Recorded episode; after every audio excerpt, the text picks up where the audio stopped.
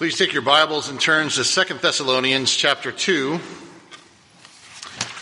We're continuing in our study on this book, and we find ourselves today coming to a place last week where uh, God was speaking through the Apostle Paul to the people of, of reminding them about the second coming and uh, looking out for the Antichrist and reminding them that things are going to get higher, harder in their lives, not easier.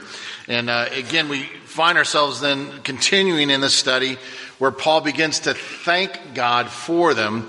And part of the understanding is we need to thank God in all circumstances. Now, a lot of times we get thanking our parents and our teachers, uh, even thanking our friends, and we go through times where we write nice things to them, thank them for them. Um, but what about thanking God in the hard circumstances? That's a little different. Again, this is probably my sixth or seventh year that I will be called to jury duty tomorrow. Juror number one. Now, still, I think it's because I ticked off one of the judges, and so now I've been called every year. But how do I rejoice in that? How do I give God thanks for that? How do you give God thanks for the hard circumstances? And what are we supposed to learn through it? See, even Gatorade had a commercial this last fall. It uh, was during the football season, and it uh, had J.J. Watt, one of the big players in the NFL. And the part of the Gatorade commercial said, "Make your rival your fuel." And the point of it was, you need to be have someone in your life who's committed to take you down, to destroy who you are. Because in doing so, you will become so personally obsessed with um, taking over to destroy them that you will, and this is what he says, that you will hate, respect, and then love that rival.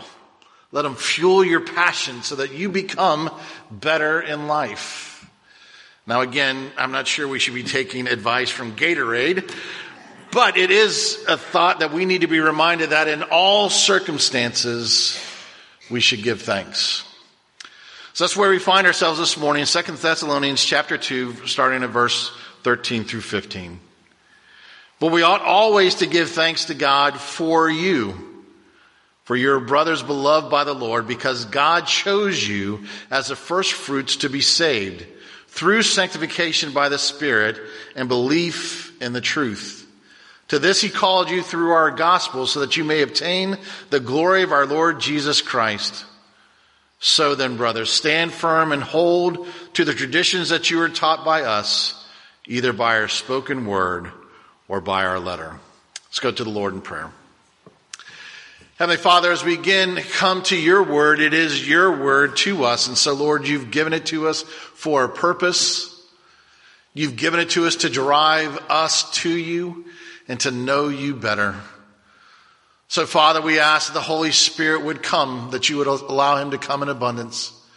Lord, that he would minister to us your word to our souls.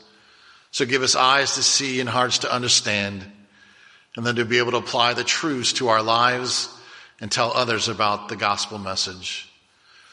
So, Father, do you come and meet us, meet us through the power of the Spirit this morning, for we pray this in Christ's name. Amen. So the first thing the apostle Paul does is he reminds the Thessalonians that they are beloved by God. Now he does this because I think this is true that suffering makes us forgetful. See, suffering is universal, but suffering becomes extremely personal when it hits us. So it's easy to say it's, it's, we're sorry that the things are happening with the locusts over in Africa, but that really doesn't affect me. I can be sorry about those people who have died from the coronavirus, but it really doesn't impact me until something does. And when something hard hits our, our situations, whether it's divorce, it could be a sickness, someone who goes to prison, a loss in our lives, that's when it becomes extremely personal. And when it becomes extremely personal, what happens is a lot of times we have critical voices that enter into our minds and we begin to question other people. We begin to finger point at other people and say, this is your fault. This is why this has happened. We begin to name call. We begin to make accusations. We begin to, to think of saying, nobody understands. Nobody understands what I'm going through. Nobody cares. It's easy. Because suffering makes us forgetful of the truths that are around us. And so what happens is we begin to ask questions like, where is God? Where is God in this? Where is God when an infant dies? Where is God when the locusts devour countries of their food? Where sicknesses start to devastate thousands upon thousands of people. Where is God? And so when we begin to ask that question, the reality is we should ask, who is God? Not where, but who? Because the reality is, God is revealing himself in the suffering. It's where we get to know him. See, God is the comfort that we seek in our suffering. We learn this from Job. Job 42, 5 through 6. And this is after Job has lost everything and his friends have come and they're talking to him and he says, I have heard of you by the hearing of the ear. But now, but now after the suffering, my eyes see you. Therefore I despise myself and I repent in dust and ashes. See, after all of the suffering, Job goes to God and he says, I, I knew of you, but I didn't know you. And now that I know you, I know that you have changed me. And as he changes Job, he extends that mercy to others. Just like he does with us. God uses our pain. God uses our suffering to minister to those around us but also to bring glory to God. So in the midst of that, then what Paul does is he gives to them a gentle instruction. Now it's real easy, and I know as because uh, I still have that football coach in me, and I know sometimes there are people in here who go, "Don't talk to us like we're your your kids on the football field." Okay? Because I know my first reaction is, you know, it would have been very easy for Paul to say, I've already told you. I've written you. You're having, God hasn't come back yet. Jesus isn't back. Suck it up. Yeah, life's hard. Suck it up. But that's not what the people needed to hear, was it? So he comes with gentle instruction. And what he wants to do is he wants to, them to remember the truth. And so he speaks truth to them. Now again, truth isn't always happiness. And remember the apostle Paul had said, hey, things that you're going through, they're bad. You are going through suffering. You are going through affliction. But I'm going to tell you, things are going to get worse. They're not going to get better for you. that's not what you want to hear. But we have to hear the truth that again, there's going to be famine. There's going to be suffering. There's going to be earthquakes. There are going to be wars. These things have to happen. Why? In order for God to come back. So he brings them and he brings to us encouragement. And he says, in the midst of all the hardships, in the midst of all the trials, stand firm. Why? Because you have been given a perfect love. He says them very specifically, you are beloved by God. Not just, not just what we saw earlier when um, Palmer was, Mike Palmer was reading to us out of the Psalms. They're, they're not man-made idols. We go to the living God, and this living God says, you are beloved by me. And it's a, a love that we can experience, not just talk about, but we can experience a love. We can grow in that love. No matter the circumstances that we find ourselves. Look at Ephesians 3, um, verses 14 through 21. You can actually turn there or you can listen. But write this down. For this reason I bow my knees before the Father, from whom every family in heaven and earth is named, that according to the riches of his glory, he may grant you to be strengthened with power through his spirit in your inner being so that Christ may dwell in your hearts through faith, that you being rooted and grounded in love may have strength to comprehend with all the saints what is the breadth and the length and the height and the depth and to know the love of Christ that surpasses knowledge, that you may be filled with all the fullness of God. He's saying take time and know how much you are loved. Because if you took the time, you cannot surpass the breadth or the length, height or depth to know the love that God has given to you. Remember the songs we sing? If we were to, to have the ocean blue as an ink, we could never stop writing about how great God's love is for us. We'd run out of it. And that's what Paul's saying. You are so loved by God. And it's a perfect love. And he reminds them, don't just, don't just think about it. Know love. And so he tells them to go through the unconditional love of God in regards to it's everlasting and it's unconditional. It's unchanging. And that's a thing that we grasp and we hold to. Why? Because we waffle. My son cleans up his room, does his chores. Hey, yeah, you sure, you can watch, you can play some Fortnite. Yeah, I'll get you a little gift card for weird things that you do on the Xbox and stuff like that. He lets his room go a few weeks. He complains to his mom. He goes outside instead of putting the uh, recycling in the bin, it falls all over the ground and then he leaves it. You're not getting any Fortnite time. See, we waffle, we change. God doesn't. Perfect. Unchanging. So you can never do anything to earn more of His love, nor can you do anything to lose His love. And so the Apostle Paul is saying, live there in the midst of suffering and pain. Then what he does is he wants them to go further and he gives them some doctrinal truths, things to stand on. It their doctrine does matter because listen, we live in a day where they people just say it's, it's okay to be just spiritual, and it really doesn't matter what you believe, just be sincere. That's a bunch of hooey. That doesn't make sense. Because the reality is, if we're honest, the things that we do with religion is we make it more about us. Well, I don't like the rules that it says in the Bible, so you know what? I'm going to rip those out.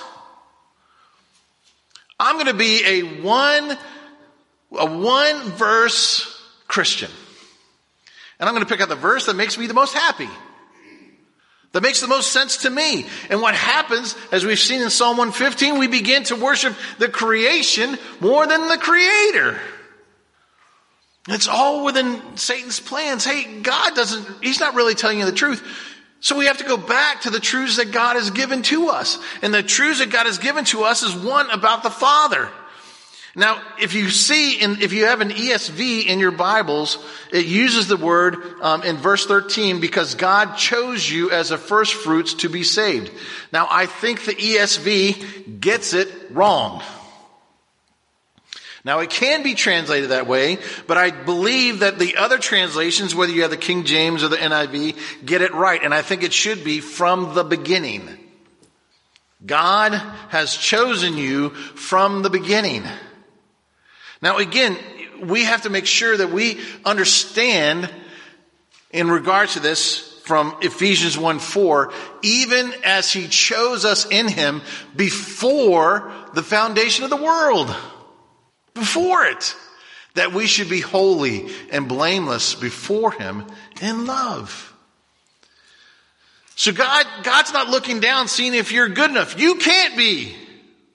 You cannot be good enough. But you can also not be so bad that God doesn't redeem you. It's God who moves, and He does it before the foundation of the world. Now, do we understand that? No. But we rest in it knowing that if you are a Christian and you're responding in love and you're wanting the things that Christ wants, then again, He has chosen you before the foundation of the world. And listen, God saves sinners. Him. He's the one who does it. And so he not only gives us the ends, but he gives us the means. And we're part of that. That's part of our kids taking their friends to, to City Fest. Is City Fest the thing that's going to change those friends? No. It's God. But God might use City Fest in one of those kids' lives. And so we cry out to Him because He is the one who saves. He is the one who starts election and He's the one who fulfills it. Well, how does He do that? Well, He does it through the Son, who becomes that one perfect sacrifice. And because we couldn't earn God's love, because we couldn't live a perfect life, He does. And when He gives Himself upon the cross and pays for our sin, listen, He does a couple of things. He saves us from sin. He saves us from death and He saves us from hell. But He doesn't stop there. He saves us unto something. And He saves us unto good works. So again, we, we live by the Spirit. We have love, joy, peace, patience, kindness, goodness, self-control. So we're able to love one another and forgive one another. And why do we do that? So that God might receive all the glory. Again, if you're not asking the question over and over and over again, God, are you going to be glorified by what I'm doing right now? Then you should change how you're thinking. And it doesn't mean that it's not hard. Listen, every time I take out a, a cart, and they, you take them out and you put your groceries away or you take your stuff from, it's usually Christina doing the groceries. So, okay, I'll be honest. So whether I go to Lowe's or Home Depot and I'm putting, I'm taking bags of rocks and taking bags of mulch and, and beams of, of wood and I'm putting it into the van and stuff like that. And you get done after taking all that stuff and putting it in the van. And where do you want to put that cart? Right in front of where you're parked. Now be honest. So why do I take my cart to the cart return section? Because I'm always thinking, what's the most glorifying thing to God? My heart is to keep it as close to the car as possible, especially if it's raining. But what's the most glorifying thing? How is God most honored by what I'm doing? Because that becomes the thing that I desire most as Jesus keeps changing me. And then we have the Holy Spirit who moves because again, in regeneration, the problem is, again, for us as people, we don't seek God. We don't. We're content in our sin. And so God is the one who comes and gives us the inward call. And it becomes what's known as the effectual call. And so when the effectual call comes and we start having that desire, we start to grow in our sanctification. Look at Romans chapter 6, verse 15 through 29. And you could have the whole chapter of Romans 6. It's a great chapter. What then? Are we to sin because we are not under law but under grace? By no means. Do you not know that if you present yourselves to anyone as obedient slaves, you are slaves of the one whom you obey, either of sin, which leads to death, or of obedience, which leads to righteousness? But thanks be to God that you who were once slaves of sin have become obedient from the heart to the standard of teaching to which you were committed. And having been set free from sin, having become slaves of righteousness, for I am speaking in human terms because of your natural limitations. For just as you once presented your members as slaves to impurity and to lawlessness, leading to more lawlessness, so now present your members as slaves to righteousness, leading to sanctification. For when you were slaves of sin, you were free in regards to righteousness. But what fruit were you getting at that time from the things of which you are now ashamed? For the end of these things is death. But now that you have been set free from sin, have become slaves to God, the fruit you get leads to sanctification and in its end, eternal life. For the wages of sin is death, but the free gift of God is eternal life in Christ Jesus our Lord. You could read the whole chapter of six you guys, I know we're small as a, as a congregation this morning, and I know we tend to be Presbyterian and stuff like that, but your legs should be moving a little bit. You should be shaking a little bit. Yes! We are free to grow in sanctification. And so the apostle Paul is saying this to them. Thessalonians, remember you're beloved by God And so no matter the circumstances you find yourself, no matter the afflictions that you go through, can ever separate you from the Heavenly Father who chose you before the foundations of the world, gave His Son for you, and now gives you the Holy Spirit to live unto sanctification. And then He gives them an exhortation at the end, verse 15. He says this, stand firm. Stand firm and hold to the traditions that you were taught by us, either by our spoken word or by our letter. See, here's the reality. We are told to stand firm, but we're told to stand firm because of why? Because we have victory in Jesus. He's won. Romans 8, 37, 39. Now in all these things we are more than conquerors through him who loved us.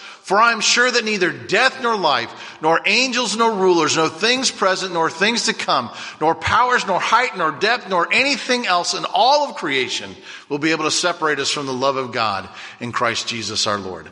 Do you believe it?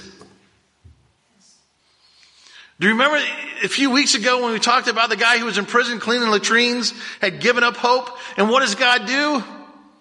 He gives him the word from an officer wiping his backside with it to encourage this man in prison. There's no place we can go. There's no situation we can encounter that he's not there. And he loves you in the midst of the pain, in the midst of the suffering, in the midst of the hard times. And he understands more than anyone because he gave his son. And he understands. And he allows you to cry out. But he says, make no mistake. You are within the victory of Jesus Christ and we will one day be with him. But pastor, it's hard. He said it's going to be hard. He said it's going to be hard. But he gives to you the power of the Holy Spirit and it's in you. Remember 1 John 4, 4. Little children, you are from God and have overcome them. Now listen, for he who is in you is greater than he who's in the world. Tattoo this on your body if you have to. We have to remember greater is the power of the Holy Spirit, the resurrecting Holy Spirit that comes to Christ and brings him back from the dead is what you have. You don't have a little spirit. You don't have a part of the Spirit. You have the Holy Spirit. And he lives within you and he's greater than anything we encounter. And so the Father, through the Apostle Paul, tells them, so hang tight. Stand firm and hang tight. Hang tight to the, to the truths of the scripture. And again, we understand that they didn't have the full canon. You do. You've got the full Bible now. And he tells us everything that we need to know. And he says, hold tight to it, which means we need to know the Word of God and we need to apply the Word of God. So we need to look at our situations. And so we know how to do it. And then what he does is he says, hold tight. Now I'm going to give you a story. It's a, it's a guy named Henry Dempsey. And I don't know if you remember this, but this was back in 1987, and Henry Dempsey uh, was in his midlife and he um, was flying on a plane. Okay, so what happens is it says Dempsey suffered minor cuts and bruises after clinging to the door railings and hanging partially out of a Beechcraft 99 turboprop as the plane traveled at 109 miles per hour above 4,000 feet above the ground. Okay, so this is what happens. Dempsey was piloting the 15 seat, Beechcraft with no passengers on board from Lewiston, Maine to Boston then he hears a rattle in the back of the plane. So the twin engine commuter plane was being flown to take a flight out of Boston. So what he does is he walks and goes checks on the noise. The aircraft hits turbulence. He leans against the stairway door. The door, which is hinged at the bottom, falls open and Dempsey is partially sucked out of the plane. Now the co-pilot who spots the door ajar indicator light on he begins to assume the worst because he did not know what the situation was other than the captain did not return and the door was ajar. So one of the inspectors said the co-pilot believed Dempsey had fallen completely out of the aircraft into the Atlantic Ocean. And so he radioed the Portland International Jetport control tower for help. He then changed his course, flying to the airport, which was about 10 minutes away. As the plane landed, Dempsey's face was 12 inches above the runway. Now listen to this. Here's the point. His hands were clenched so tightly to the outside of the aircraft that they literally had to be pried off. My question to you in application do we hold that tightly to the Word of God? That they would have to pry our hands off of it. Because this is where we find truth. This is where you find hope. This is where we know and we have to read and memorize it. We have to stand against the false teaching. So when things come, we know what truth is. And we're not wavered. We won't believe the Antichrist because we know the Word. We know the Word in the midst of our circumstances, no matter how bad they get. One of the, one of the things that I love about walking into hard situations in hospitals is to read the Word and watch how people respond. Cares of the world just fall away. Why? Because of the ministry of the Holy Spirit through the Word of God to His people. So we need to know it in the midst of our circumstances. And he tells us, tell everyone else. Share. So are you giving thanks in all situations? Not just the good ones, but are you giving God thanks in all situations? Do you remember that you are beloved by God before the foundation of the world? He knew you and loved you and gave you his son and empowers you with the Holy Spirit. If you know those things, then stand firm and hold tight to the truths that he teaches you. Allow him to change you. And as he changes you, watch how he changes the world. Because remember, he wins. He wins. So no matter how bleak and dark it gets, God is always in control. Amen? Amen. Let's pray.